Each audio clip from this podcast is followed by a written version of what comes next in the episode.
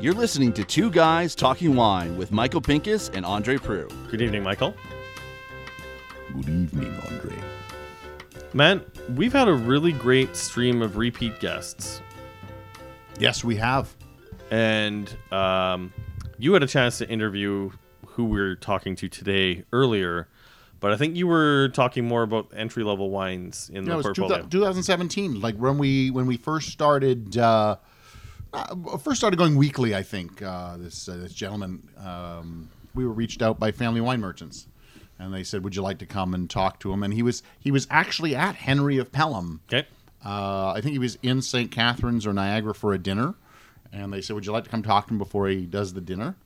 And I said, "Love to." So we tasted through some, as you said, lower lower end wines, but not all low end. I, I prefer using the word entry level to, to low end. Entry level means affordable, and when you're talking about a great producer, entry level just means the wines are affordable. They're still good quality. We did try some really interesting stuff, and we got to try some whites when I was there. We didn't get to try whites this time. No, I'm okay with that.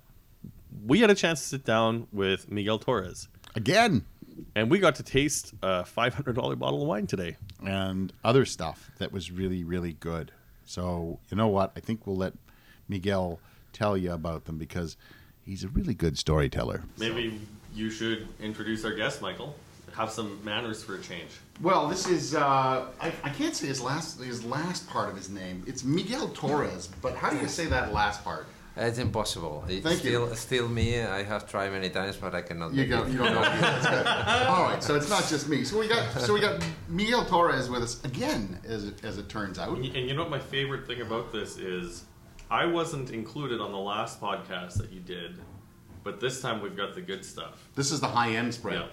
Yeah. So Which I think is fitting, as we recently just talked about how you don't think any bottle of wine is worth more than hundred dollars, and uh, I don't want to pay more than a hundred. And now everybody thinks I'm rolling in the dough, but I don't mind spending more than hundred dollars on some wines. I'm looking forward to maybe finding something to pick up in the classics catalog coming up in the fall, or ordering from You, you from must Dan be Durant. The dough. You're making more money than I am. I'm a writer full time. You are. Uh, that's true. I got, I got my fingers in a few pies. I don't know what you're doing. Yeah, yeah, okay. So Miguel, you're here in town. We're in Toronto. We're actually uh, at One King West. And um, why are you in town? First of all, let's.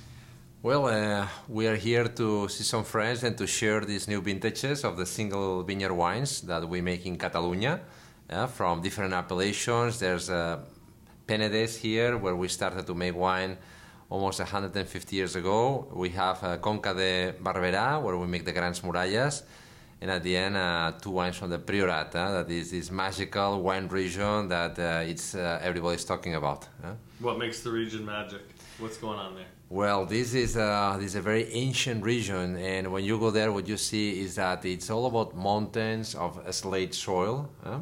and this slate really, with the varieties that they have, especially the Carignan and the Garnacha, they bring a, such a unique character into the wines. You know, uh, Priorat is one of the places in the world that has kept this. Uh, uh, heroic viticulture, no? Because uh, all the vineyards are planted in these slopes, some also in terraces, but the most heroic ones are in, in slopes where it's impossible to, to put any machine there. Everything has to be done by hand.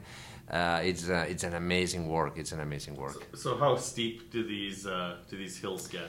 Well, as a steep that if you uh, put the wrong step, you, you just go down, you know. So it's, Okay. it's That's very steep steep, yes. Oh, that's good. so, so Be a German, very German painful, type of steep. yeah, very Yes. painful ride down, taking out some grapevines on the way. I'm guessing. That's that. That's German steep, or maybe uh, maybe. Uh, Well, for like Yes, the very superiority, much. Or like steep uh, hills. Douro in Portugal. Douro, Douro in Portugal yeah. is yeah, it's, it's, it's So this kind of steep. and, and as you know, slate always bring this uh, this great characteristic into the wine. This uh, these mineralities. Is these these can be big big wines, but they are balanced. Uh, in general, the the pH of uh, wines in slate is very low, so it's, it's really a quite unique uh, a quite unique combination that nature allows us to do in this place. Uh, so I know you're limited on time for us. She's already done that. with your camera. No, with her own. So we'll ask her to send them to us. Why don't you get some with your camera? No, no, she's doing a good job. Okay. We're talking about Carolyn, who's we always try to get pictures of our podcasts. And we often forget. We always we just forget. get so enamored about the wine, and we forget that even though this is an audio format, we need a picture of you somehow. for some reason Okay. people like to see pictures of you and me. yeah. So there you go. And you, so you are very us to us. handsome. That'd be That's, great. uh, that's normal. Oh, it's, it's, it's interesting when you talk about uh, balance in these wines. We haven't tasted any of these wines. There are five wines in front of us, and we'll try to get through them in an efficient manner. But even just smelling the nose on these, they do smell like there is some heat on them, but they don't smell overdone or confected. Like They when don't you're smell getting- alcoholic either. No, they don't. Absolutely They not. do. They do have that that restraint. I, Absolutely. I want to guess there's probably at least one or two wines here with 15% alcohol, though. Uh, yes, in general in Spain is it is easy to reach 14, 14.5. Uh, yeah, so and and in the Priorat, uh, yeah, it's it's close to 15. m- Many years, many years. Yes, yes. But it's uh, you know again at, at the end on a, on a wine the the balance is not uh, just one component. No, there are there are many components, and at the end is the perception that you have in mouth. No, so so these wines they uh, in the Priorat they happen to have a great uh, a great structure. They, they they really have a great character, but at the same time they are elegant. You know, and they are balanced. So speaking of elegance, Yeah, which which wine do you want us to start with? well, probably I'm, Well, I'm going to go from left to right as Yeah, as this is on how. map. I think This is what we should do. we- We, okay, so I think we should do that. We it should out. do that.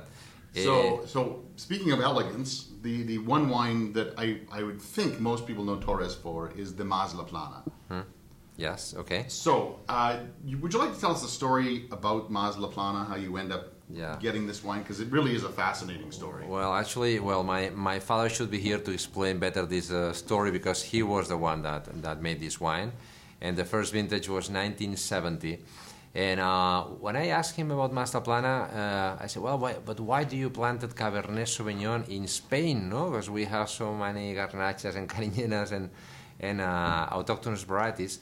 But he said that, that in the 60s and the 70s, he- it was it was uh, very very tough for the people to understand uh, that go uh, further than Cabernet Sauvignon. You know, when we're talking about great uh, great wines in the world, no, is uh, this is the time. Uh, where uh, Antinoris pla- planted the Cabernet to make the Super Tuscans. We also saw this in California. And, and, and to prove that Spain could be a great wine region, first we have to prove that we could make a great Cabernet Sauvignon.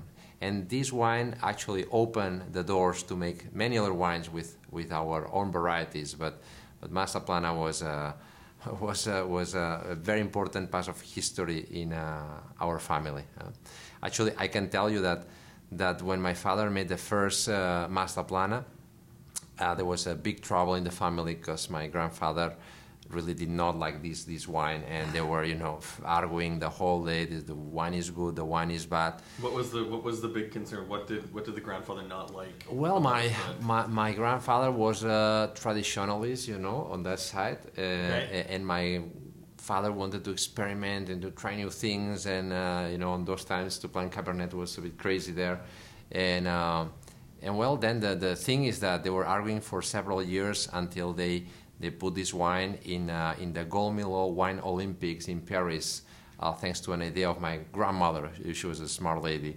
and then uh, it was a great scandal because uh, the Mas La Plana, that, that first experimental Cabernet Sauvignon from Spain, it got the first position in this important competition. What year was this? What year was this? 1979. Now in Wow. 1979, and then my, of course, my grandfather, you know, uh, he was smart enough to say, well, yeah, this bottle is a bit better now. Now you can keep making it. You know, it's not bad. It's not bad. Yes. Behind every great man is a great woman. So No, this is a very very good. there's lots of power here. There's a, there's a there's that slight minerality to it, uh, but there is a lot of a lot of power. Uh, it's definitely an ageable wine. I think this 2015 is is very young. Absolutely, absolutely. It's uh, it's a wine that uh, that with uh, with the last decades, I, I say that that uh, we have tried to to make a wine uh, uh, more elegant and, and trying to find more finesse. You you can see uh, maybe a difference with the master planners of the 90s that were a bit more structure on that side. But it's true that uh, this is a vintage. Uh, this is a wine that can age very well. We can still open bottles of Mas La Plana of the 70s. I just opened uh, one in New York from uh, 1978 that was magnificent, and, and you can really see that some uh, Mediterranean wines have a, a fantastic, fantastic aging potential. Mm. The, the acids are fantastic. The, Yep. the, the acid is really what's keeping it right together. Like the, it's the backbone of this Absolutely. wine. There's that chalky tannins to it. There's Yeah. almost a saline quality to it also. But it, it's still got that like really super ripe like blackberry blackcurrant jam. Oh, the fruit is- but, fruit but, is really good, But, but it's the all- acid's keeping it from invading the palate. It's keeping it from having that Californian feel to it, which I'm not saying is a bad thing. I love my California cab, and I love that feeling. You know, with the right food, with the right mood. This is something that's just got that restraint and elegance. This is just outstanding. I like. I again, it's one of these wines I'd like to see in about 15, 20 years, just to see, you know, watch that fruit come out, watch that, watch the tannin soften up a little bit, watch that oak. Yeah, I'm trying to think when I would when I would hit this because I like, I like my wines a little bit a little bit younger, but it's kind of tough to even guess on this. When when does the tannin really start to soften if you like these wines young, mm-hmm. where it's just a lot of that really youthful, vibrant fruit, but the tannins relaxing? Like when would you open it if that's how you like to drink your mm-hmm, wines? Mm-hmm. Well, I I would say that is that is different. You know, the I would say the wines that uh, that we make now with Mas La Plana, where where you, I mean, this 2015, you you you can uh, enjoy now and have uh, still a lot of pleasure. But it's true that it will take probably uh, seven or uh, eight years to really, you know, when you when you find this deep complexity that really makes a like a Mas La Plana classic, no. Uh, but in the past, you know, when we talk about the master planners of the 70s or of the 80s, it, uh, you know, the, the tannic structure was was more present, and you even need more time to to have the the kind of finesse that, that we have now with the wines, you know. But uh, but this was a style, you know. This was what happened in, in Spain, but also in Bordeaux and in many places. yeah. And these and these vines were planted in '71. You said. The, the vines were planted the year 64. huh? Oh, And, 64. uh, okay, yes, so they're yes. even older than I thought. And it was uh, it was thanks to well, my, my father was uh, on those times very obsessed with the Cabernet Sauvignon, and thanks to a friend of him that was called Jean Leon, you know, Yeah. that he was actually the first one that planted the Cabernet in the Penedès wine region, and he uh, Jean Leon stole the vines from Lafite Rothschild and from Chateau La Lagune, and she she passed them through the, uh, you know through the border that was very illegal, you know. And then, uh, and then, well, we uh, we also got some of these cuttings, and we started planting Mas La Plana. Yes. That's an amazing story. So we should move on Yes. uh, to the, something we have in front of us called Reserva Real. Mm-hmm. So tell us what this wine is. Well, Reserva Real, uh, it's a it's a borderless uh, blend with Cabernet Sauvignon, uh, Merlot, and Cabernet Franc, and. Uh, eh, and you would uh, ask why, why do you have like a Cabernet-based wine if we have also Mas La Plana? Well, this is a, a completely uh, different vineyard with a soil that has a slate soil, and slate soil in the Penedès, I would say that is an anomaly because most of the soils are more uh, mm, calcareum, uh, clay, uh, sometimes alluvial base, but uh, uh, slate is almost impossible to find except for uh, very, it's, it's kind of a corridor close to the mountains. And there we, we have two families. We're one of them that, that have the have the have this property, and we can grow vineyards there. It- Black it- licorice, campfire smoke, and well, you're just blueberry. wine already. Oh, it's it's hard to not get sucked into the glass, but just like with the the Mas La Plana, it's the acid that's pulling this together because the the aromas are super ripe. I, I, I absolutely ripe. love the fruit in this wine. And Yeah. I, I'm just, I guess, surprised that that you would have a Bordeaux blend, not you know a Cabernet makes, I guess, a little bit of sense after you tell it. But I mean, to have a full-on Bordeaux blend in Spain Yeah. seems a little. You know, I would have thought there was maybe some Grenache in here, but it's just straight on Bordeaux. Yes, and, yes, uh, yes. Yes, uh, uh, well, but you know, I, I, I feel like uh, that is a wine that also, uh, I mean, has its own personality on the on the fact that it's uh, it's it's quite different know, when when you taste it. You know, from uh, from a wine from Bordeaux, it has the varieties, but here the soils really make a footprint that uh, has to to to it's a very classic wine. Maybe it has a point more of uh, austerity than the Mas La Plana but it has this this uh, these uh, these tannins that. Uh, that, that are slightly more present than in Mas La Plana. This is a, a wine also with a huge uh, aging potential, but it's but it's more classic. It's true. It's, it's, it's more classic. It's like these wines that we were making maybe you know like uh, uh, 20 years ago on that side. I love how I love how the red fruit jumps out, and Yeah. then the black, the black fruit kind of comes in right at the back, and then as you said, there's that licorice. Well, and it's got sa- like there's a lot of like uh, like savory and confected notes in it, but it's all in perfect harmony with the with the acidity to this Yeah. wine. Uh, and I know you said that this is more uh, austere, which I, I think a lot of people generally think is chunkier tannins, like tannins that just grip that back of your tongue. But the tannin No, is so no, soft and yeah, well yeah, yeah, integrated. no, no, like.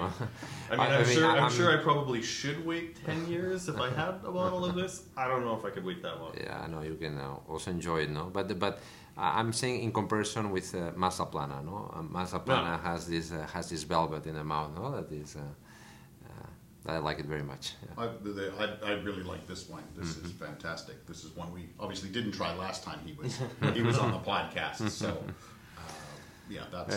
I'm just I'm, I'm actually blown away by that and the, and the grape selection. I'm still trying to wrap my mind around that. Fantastic.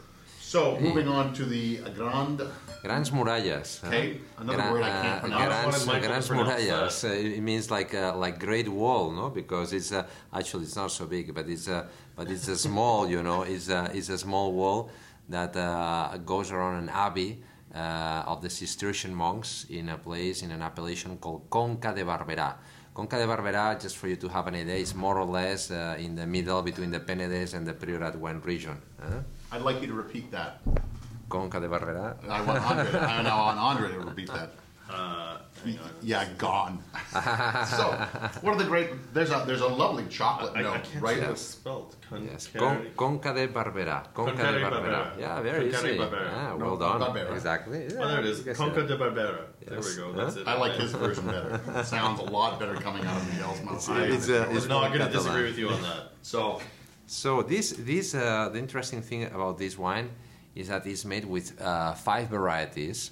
Uh, some of them they will be familiar to you if you if you like Spanish wine, like Garnacha, Cariñena, like Monastrell. But uh, it has two varieties that probably they are they are new to you. Uh, these are the Querol and the Garro. Okay. yep. Querol and Garro. Okay. Querol and Garro are two of the selected ancestral varieties. You okay? sure you haven't done a video of those great uh, Quero and, and Geros that were sent to you? No, no, no. I Okay, never had that's that. So, so, So- tell us about those varieties. I guess. Okay, so um, uh, 30 years ago, we started a project with uh, the idea in mind that probably in Catalonia there were still some uh, ancient varieties that used to be grown before the phylloxera, be, be- before the big plague, and that maybe now they were growing wild, you know, because the vines are very resistant, and a vine can grow, you know, uh, uh, going through a, a, a tree or close to a river on a, on a wild basis, no. So, uh, how do you recover a variety that has disappeared? No, that, that was the question. So the idea was to put uh, ads in the local newspapers, and we were telling to the people, if you find a vine that you don't know what it is, call the Torres family, and we're going to go there and check. You know, and it, it- it was crazy because we believed that no one was going to call us, and people start to call us, and we received hundreds and hundreds of phone calls. No, and every single time we were going there. huh? And guess what? In uh, You're well, like the detectives that like go a out and, detective. uh, on, the, Some- on the bad, on some the bad calls yeah, and the good calls. Yeah, some sometimes it was a bit sad because they were calling us and it was not even a vine, you know. It was like a, a plan, you know, interior plan or something was anyway. But in some in in 54 occasions we have found varieties that the DNA doesn't match with any of the existing varieties in the world, not only the Spanish ones, okay? so um, once you find this, uh, uh, one of these ancient plants, most of the times is is very sick, is full of viruses. So there's a process of cleaning uh, from all these viruses, this this plant, and then you have to reproduce it, and you get a small plant on a, on a, on a, on a, on a tube with uh, nutrients, and step by step you grow it, and you adapt it to the to the field and you have to learn because uh, there's no track, there's no record of these vines. You don't know which kind of grapes are going to produce, which kind of soils do they like, and just for you to, have an idea, it takes between 10 and 15 years to realize the potential of every one of these varieties. Okay, so so when you're going through this process, then, and you realize that you have something new, are you giving it a new name, or are you trying to use old materials from pre-phylloxera trying to identify Hmm. these grapes to see if they are like really long lost heritage vines. Yeah, well, you know, the, the truth is that we we tried. We, we, we tried to look at the old books of viticulture in Spain, but honestly, the, the description that they do of the grapes, you know, that, oh, yes, it has a green leaf and, Yeah, you know, like a yellow skin. well, you know, the truth is so big that it's, it's almost impossible to say that each one corresponds to that one. So, what we have done is to put the name of the place where we found that variety. Is uh, is the name of the town or the topographic name in a map? No, this is what we do. So, what do those two grape varieties bring to the wine? Okay. Uh, Querol is a very, I would say, it's, it's a very unique variety. It's a, it's a feminine variety, and that means that to pollinize uh, needs uh, needs a pollen of other vines. So the, uh, at the end, the result is that the, the grapes of the Querol, okay, they turn out to be extremely, extremely small and with no seeds. Okay, it has kind of what we call a, a chronicle mi, mi lerandage, where, where, where you have you know grapes that are four times less the size of a regular grape. No, so what it brings uh, is uh, is uh, well with the skin it, it has a beautiful beautiful color. It has great concentration.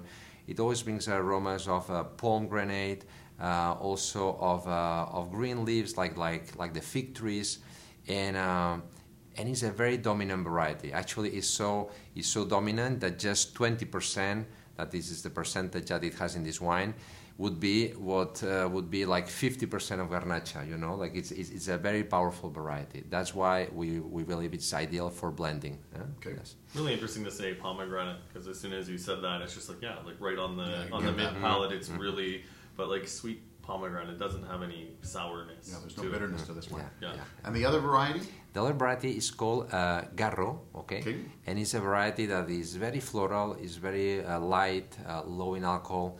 So uh, Grans Murallas at the end is a, is a blend of, the, of these five, five varieties. Uh, and as we have a very, uh, a very dominant, that is the Querol, we also like the Garro to, to bring the balance huh, at, at the end of the blend. So, would you ever make single varieties of these just to see? We are we are starting to make uh, single varieties of some of the ancestral varieties, but not of these two particular ones. uh. We, we we have discovered some others that uh, that they have properties that they can work very well as as monovarietals, and that's what I'm planting today. I mean, it is interesting. My my father was planting Cabernet Sauvignon, and I'm planting more the ancestral varieties now. So it's uh, it's this uh, these changes in generations, but. Uh, we're having a lot of fun with Going, it. going back to the old. Absolutely. Got it. So uh, we'll move on. Now this one is is, uh, is something that we see in the in the province often. Uh, Perpetual. It's perpetual. Uh, Did you like that one? Yeah. Perpetual. It looks like perpetual, but Yes. uh, which means it should come out all the time. but um, this is a this is usually a lovely wine, and again we're looking at the 2016. 60s, yeah, so yeah. we've moved from 15. The first three wines were 2015. Yeah. Now we've moved into the 2016s. Um, again, tell us a little bit about what's in Hmm. perpetual. Well, Perpetual is, is a wine uh, from the Priorat, and uh, we, we we already talked about this magical place. It's, a, it's a magical land, and one of the treasures of the Priorat are- are the old vines of uh, Cariñena and Garnacha. Okay, uh, here we're talking that at least uh, vines that uh, they have 75 years old. Okay, vines that they are all planted on what we call costes, so in slopes, even without terraces, just in the pure slope, and uh, and especially the Cariñena, because most of the uh, uh, old vines that you find in the Priorat, uh, like 90% there are Cariñena. So this is a, blend that is around 95% Cariñena, 5% Garnacha.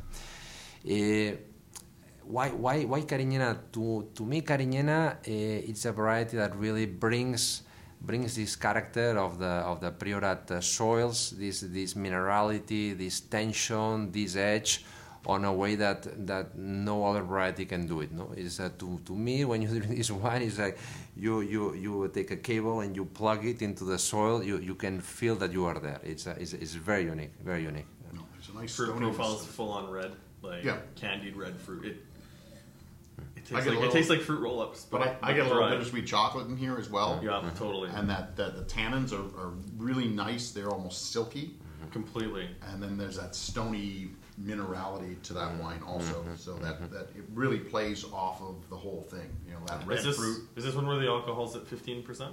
Yeah, this is this is about fifteen percent. Yes, yes. Yeah. This is the first one where I can actually feel a bit of the warmth of the alcohol, but it's still uh-huh. very nicely balanced. Yeah, my, my Acids- cheeks got a little red. I Yeah. can feel, I can almost feel that coming up, but I was like, oh, I like that. But it's just it's so different from everything else we've tasted so far. I mean, everything else has just been that acid backbone and everything kind of structured around that, and this is just unapologetically candied red fruit mm-hmm. and silky tannin. So.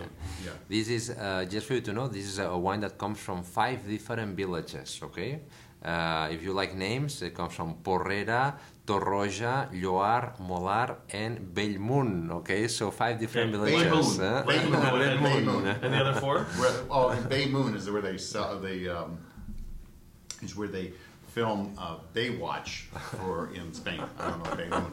Okay, now the other four I, villages. I know. No, they're gone. Not even gonna try.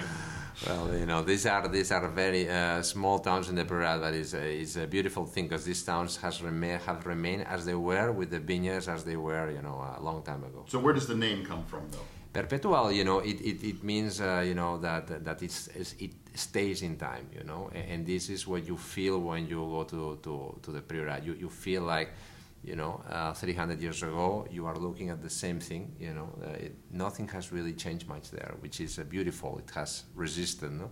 And how long have you been making the Perpetual? The first vintage of Perpetual was the 2005. So it is 2005. much It's a younger. new wine. Yeah. Yes, yes. So I should ask that about the other dude. So the the Reserva Real, which was the Bordeaux blend, Yes. the first vintage of that one. The, the first vintage of Reserva Real was uh, nine, 19, uh, 1997. And the uh, Grand Mural. Grans Murallas 1996. Okay, so then I understand, and I could be wrong here. The, the final wine we're going to be talking about, Mas de la Rosa, is Yes. pretty new. This is the new vin- the, the first vintage ever. There you go. First vintage ever. Huh? So we've gone from Does that say- 74 to Hang now. on, but that says old vines on it? Yeah, Viña yeah. Vellas? Viñas Bellas, these are also How plus about that? 75. Nailed yeah. it. Good job, good job. And what you, You should- get a piece of bread.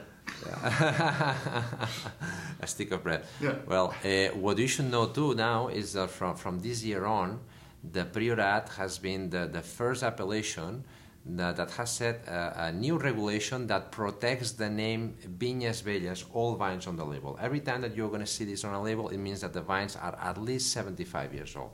It's the first appellation in Spain that does this. I think that's the first uh, region that we've talked about where the term is regulated. Correct. Because we still have we people in Ontario, for better or for worse, who are starting to have the word old vines creep onto That are 30 labels. But 30 old, years old old. vines in Ontario means 30 years. They're- I think in France, the rule of thumb is generally 50 years, but also not a regulated term there. Mhm. It's important. yeah. So this is this is great. So 75 years or more. 75 years, and and this uh, Mas, Mas de la Rosa is a name of a, of a very tiny valley. It's almost like an amphitheater, eh? and uh, and we we we discovered these uh, two hectares of vineyard uh, thanks that the fact that we were looking for grapes for perpetual, no, Okay. and, and we find Mas de la Rosa, and uh, always there the you know the the wine had a special finesse, a special elegance. Uh, and the thing is that the owner, who is a, a good friend of mine, is uh, M- Mr. Manolo del Aguila. Uh, you know, I always wanted to buy him these vineyards, but, but he said, well, you know, since I was a kid, I was taking care of these uh, vines, and I can perfectly understand this is this is his passion, no? And uh, and uh, well, one day I woke up and I went to talk with Manolo, and I said, look, why why why don't we do a deal? I know that you want to make a wine from this, no? So, but you want to keep working on these vineyards, so why don't you join and, and you can work these vineyards as much as time as you want. We work together, and, uh, and, and and then we can have this vineyard and we can make the wine here. No, so he was very happy. We he accepted. So he's right now in Porrera. He's in Mas de la Rosa, uh, taking care of these vines. And, and we could happen to make the first vintage of Mas de la Rosa. huh? So what is the grape variety in here? This is, uh, has a, larger, a larger proportion of Carignana, but also has uh, Garnacha and a tiny bit of Picapollo, which is a variety that you can find uh, very randomly Picapollo? in some Picapollo. Yes. Picapollo. Yes. yeah. We're learning about all kinds of new varieties today. Hey, we're just getting a, a workout. We'll be experts in Spanish by the end of this. You can go down to the streets and start saying by moon and picapol, and uh, people will be looking at us. Yeah, like, you you you'll sound like local. Yeah, that's it. absolutely, absolutely. They will think that you're a Catalan. Yes. so I, I love the red fruit in, in this wine. It's just absolutely like you said. The last one had a lot of red. This one is like The cherry last, one, the last one was the last one was full on. Like Mm. it, it tasted like a fruit roll up. It tasted like you know what I'd try to trade my lunch away for in grade eight. Mm-hmm. And still do now. dry. yeah, no one's bringing fruit roll-ups to work, unfortunately. That's why you guys got to go down to the high school and see what you can get. This this one's a little bit more. You said the word austere earlier. I think it's a little bit, definitely more austere than uh, than the perpe- perpetual. yeah. It's almost got some, but there's a, like a creaminess to the mid Yeah, palate. creaminess. Here we, we, we, we actually try to, to do a lower days of extraction. I, I, I felt I feel like like in this wine uh, sometimes you feel like this less less is more you know and and and we feel like uh, yeah that, that with less uh, less extraction you can really uh, see more the message of this vineyard. You can see this this more more mi- this minerality the fruit coming. Uh, so yeah uh, this um, this is a very special wine to me huh? And how, mu- how much of this do you make from? You've only Uh, got two hectares, you uh, said. yes, uh, it's just 186 cases. This first vintage of 12 bottles. Yeah. So that's yeah. This is a very And there's one one case coming to Ontario or to Canada. 60 bottles in total to Canada. Sixty cases. Sixty- Sorry, sixty sixty- bottles. sixty five bottles, cases. Yeah. Sorry, but I mean, that's this is what it is. You know, when when, when you go there, you will see it's, it's a very tiny place, but it has been isolated, protected from any uh, road or electrical wire or Not bad, anything. It's beautiful. 136 uh, cases. 136 or 186? Uh, 186. 86. yes. We're getting Canada's getting a third. That's not bad. No, it's bottles. No, bottles. 60 bottles. Oh, I thought you saw. I thought you said cases. Oh, all right. Now we're getting. no, no. Yeah, we're not getting that We're much. getting five Sorry, cases. forget that. Sorry, I heard cases. Yeah. Oh, wow, that's pretty good. so. Yeah. Miguel, uh, this is a, a great lineup of wine, and we, we really appreciate you coming out to Toronto. Uh, we hope that you'll come to the podcast again when you have uh, more new wines and you come to Toronto. So look Yeah, us up. you- we have no Chardonnay. There was, a, I believe, it was a Chardonnay. I guess next time we'll have to make sure we taste Yes. the Chardonnay. Next time we have to taste it. I don't know. Michael's heartbroken about it. Yeah, I'm really hurt Being a by large uh, Chardonnay lover, but uh, my heart's actually broken. But you'll be. Are you coming for the I4C again this year? Uh, I have to, I have to check. Uh, I I don't know if I maybe my father is coming. I don't know. Well, no, no. But I'm Mar- but sure. Torres will be there. Uh, yeah, I think so. Yes, probably. No, No? Caroline, No, no. okay, oh, we have been there many years. I know. So much for that. I know they were there last year or uh, Yes, 2017. yes, you were yes, definitely I mean- there. So Yeah, yeah. Well, you know, I, I just, I just want to say, you know, like we, I was, I had a great fun tasting, no. But I, I, I always also want to give a message, no, that is, uh, this is something that, that we're facing and we are fighting very, very hard during the past years, and and something very serious that we're talking about the climate change, you know, and and hey, it's, my favorite topic. you're yeah, yeah. Well, in, in Spain we, we see the effects, but in many places too. And uh, and I just uh, want to comment about this. You know, it's uh, it, it's been a great challenge for for uh, for us and for all the winemakers in the world. The temperatures already increased almost almost a degree in most of the vineyards in the world. In in Spain, in Catalonia, it's a bit more than one degree during the past 30 years, and is expected to raise by two to, by two degrees if, if we if we actually can lower the carbon footprint in the next 20 years no? Which uh, yeah there are several doubts about this no?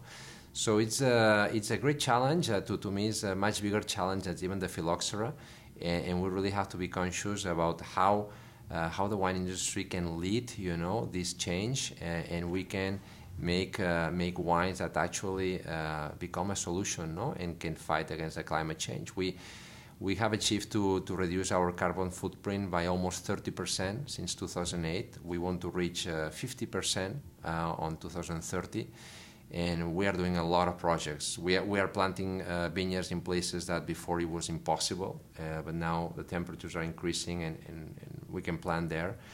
is, it, is it going higher up? Is, is what higher up, doing? higher up. I mean, if we want to look for the freshness, or we find varieties that uh, this is interesting. Some of the ancestral varieties that we have found, they have an amazing acidity, and that's why we are planting them. They, they, they, they, are, they are great for a warmer climate, so we can still make wines in the places where we are.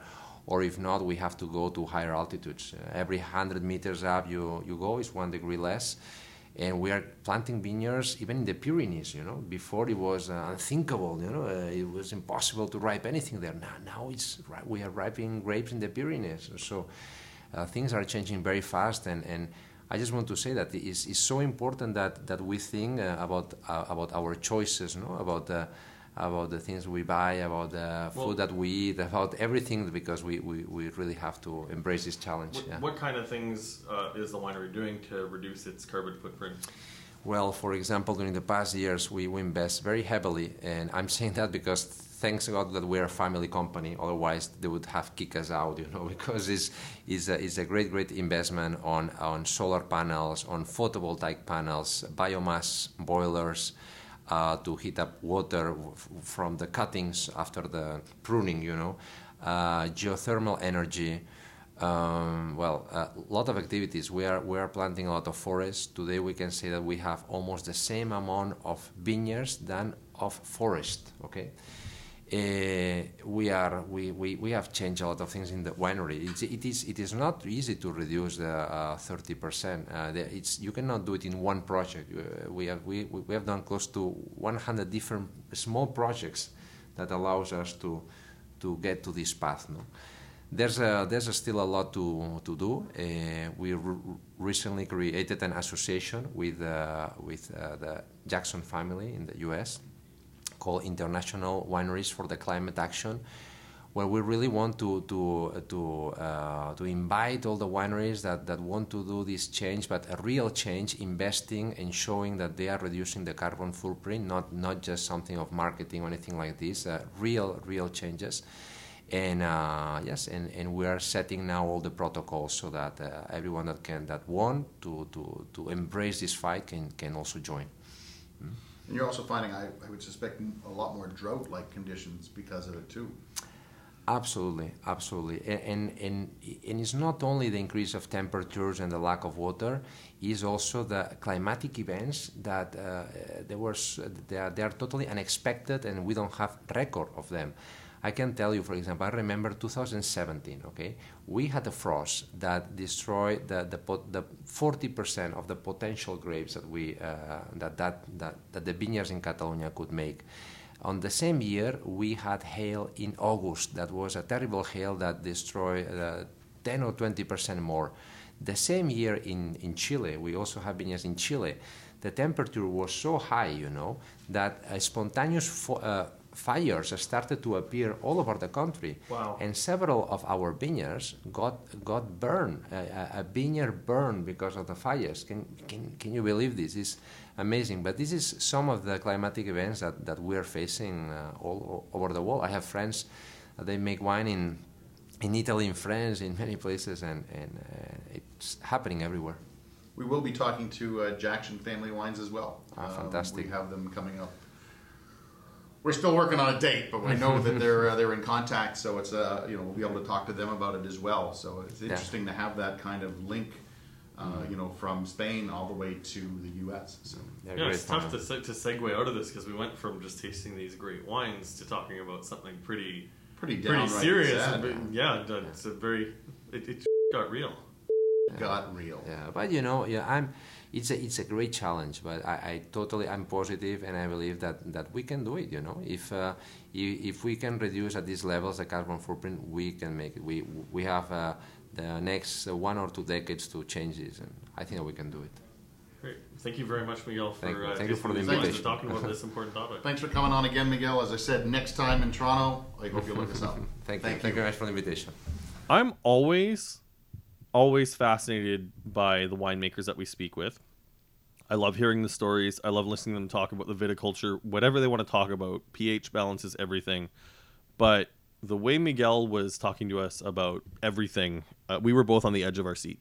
We were both on the edge of our seat, and I really hope you listen to this podcast were just as on the edge of your seat as we were. We literally were. Um, but the, the, the most, uh, we, we talked about the wines and then um, and we, we, we were having one of those great conversations and every, I, I think every wine, every conversation we have with a winemaker is a great conversation. But it was really interesting because we were getting like that wrap up sign from the handler.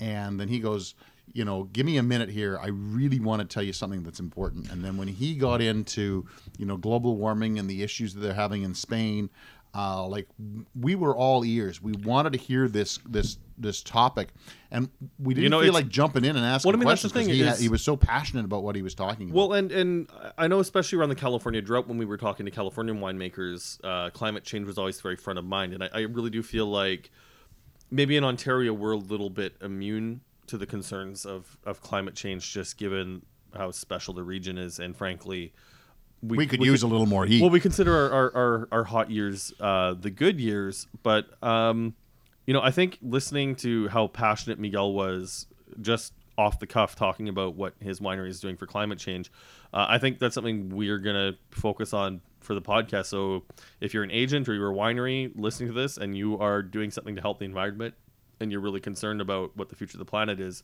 send us a note to uh, two guys talking wine at gmail.com. We'd love to talk to you and really shed some more light on on the situation and what people are doing to make sure that we have wine in the future. and, and, and as uh, Miguel said, uh, they've partnered up with uh, Jackson Family. Yep. And we'll be having them on as well, so it gives us another line of questioning for them. So Absolutely. really Uh, so thanks to Diana and uh, Dan Durand for making this happen. Wines were fantastic. Um, stuff I will be looking forward to in the classics catalog. Possibly a one hundred and forty dollar a bottle of wine in my future, but uh, we'll see what the budget looks like. I bet you don't get it. I think you can talk your wife into 110. I don't think you can talk to her 140. It was one twenty nine. One twenty nine is the top right now. Oh, well, it's eleven. I only have eleven dollars to go. All right, let's see how far you can take her. I'm Michael Pinkus of MichaelPinkusWineReview.com. Uh, check Patreon. We would love some uh, subscribers to that. So uh, once again, you'll, you'll get some more information on that. And uh, I'm Andre Proulx from UnderWineReview.ca. Good night. Thanks for listening. Please subscribe to Two Guys Talking Wine on iTunes.